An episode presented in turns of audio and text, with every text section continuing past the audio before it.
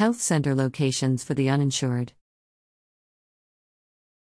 What do you do if you have COVID and no insurance? Many people don't know where to turn if they get sick and don't have medical insurance. Rather than risk the possibility of incurring medical debt, many simply don't seek medical care. This can lead to significant illness that otherwise was easily treatable. It is important for individuals and families to know that there are medical clinics available locally to treat uninsured individuals and help them additionally get medical insurance coverage.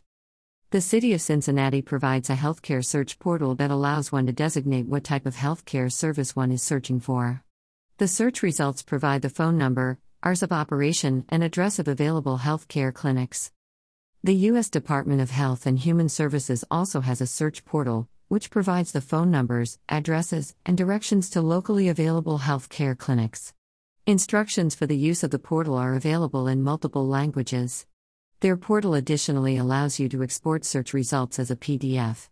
This PDF export function is helpful for disseminating information about locations of local clinics, but unfortunately does not include hours of operation. You'll have to call the clinics directly for that information. You can find more resources related to primary health care by selecting the Primary Medical Care category tab on our Social Service Utilization Library page.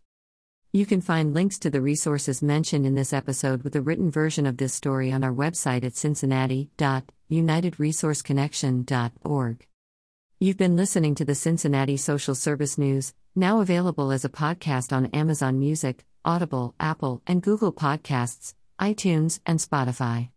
If you have social service news to submit to this podcast, visit cincinnati.unitedresourceconnection.org. Once there, you can also subscribe to get a free summary of the past week's local social service news stories emailed to you every Saturday morning. So, subscribe to our e newsletter and podcast, and visit us online to discover more social service news and resources.